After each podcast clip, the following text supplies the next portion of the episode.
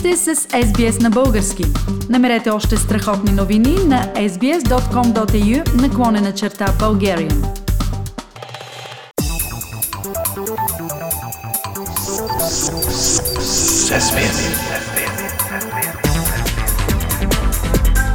Акценти на седмицата.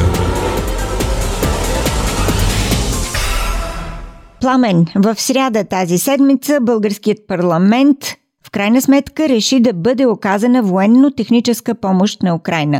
Не е ли малко закъсняло това решение? Закъсняло е много, Филип, поне в календарно време. Закъснението е точно 70 дни от началото на руската война срещу Украина и свободния свят. А закъснението в морален и политически план в България, както е страна от НАТО и същия този свободен свят, е безкрайно.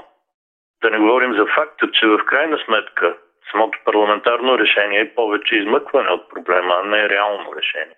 Не е ли все пак валидна поговорката по-добре късно, отколкото никога? В край на краищата, да, ще трябва да се примирим. Реалността рядко е каквато не си иска, особено тук в България, където руската пета колона е силно влиятелна, поне по две линии. Първо, това е невежеството за Русия и руската политика сред дълго и силно манипулирания обикновен българин. Второ, независимо кой е на власт в София, слуги на Русия винаги са на влиятелни позиции. А сега конкретно нещата са най-лоши от години насам. Проруски настроени в момента са немалка част от депутатите, водещи министри в правителството на сложната и противоречива четвърна коалиция, самия президент и влиятелни кръгове около него, включително висшите военни. Пламен, а какъв е обхватът на парламентарното решение? Ще даде ли България оръжие на Украина или помощта ще е наистина само техническа?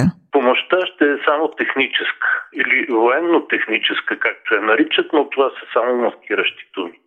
Както е записано в окончателно приятата редакция на решението, внесено от партия Продължаваме промяната, Военно-технически аспект на тази помощ включва само ремонтни дейности на украинска техника в български военни заводи. Какво конкретно означава това? Означава, че кабинета Петков, както всъщност сам раздаде картите и разигра играта, няма да даде на Украина най-необходимото – артилерийски установки и снаряди, автомати и картечници Калашников, както и оборудване за тях. Защо смяташ, че именно те са най-важните? Не го смятам аз, казва го военния експерт Илиан Албанцов, който е бив шеф на кабинетите на трима военни министри. Той обясни, че за два месеца война леките стрелкови оръжия се износват и тяхната ефективност вече не е същата. Цевите на оръдията също се износват, а и артилерията търпи по принцип големи загуби, така че също трябва да се подменя и допълва. А България, според Налбантов, може да даде почти цялата гама стари руски артилерийски установки, минохвъргачки и снаряди. Да напомня, Киев иска най-вече руски оръжия, защото украинската армия ги познава и няма нужда от специално обучение за работа с тях. Пламен, все пак българският парламент реши, че ще предоставя ремонтно оръжие. Какво ще се ремонтира? Премиера Кирил Петков след посещението на българска делегация в Киев, Зеленски поиска от нас две неща – ремонт на военна техника и подкрепа за украинското членство в Европейския съюз. В това изказване, много пъти повторено после от различни представители на Продължаваме промяната, има два аспекта – военен и политически. Тогава да започнем с военният аспект. Какъв е той? Военният аспект е, че българските възможности за ремонт на бойна техника са минимални, а дори тези минимални са под условие.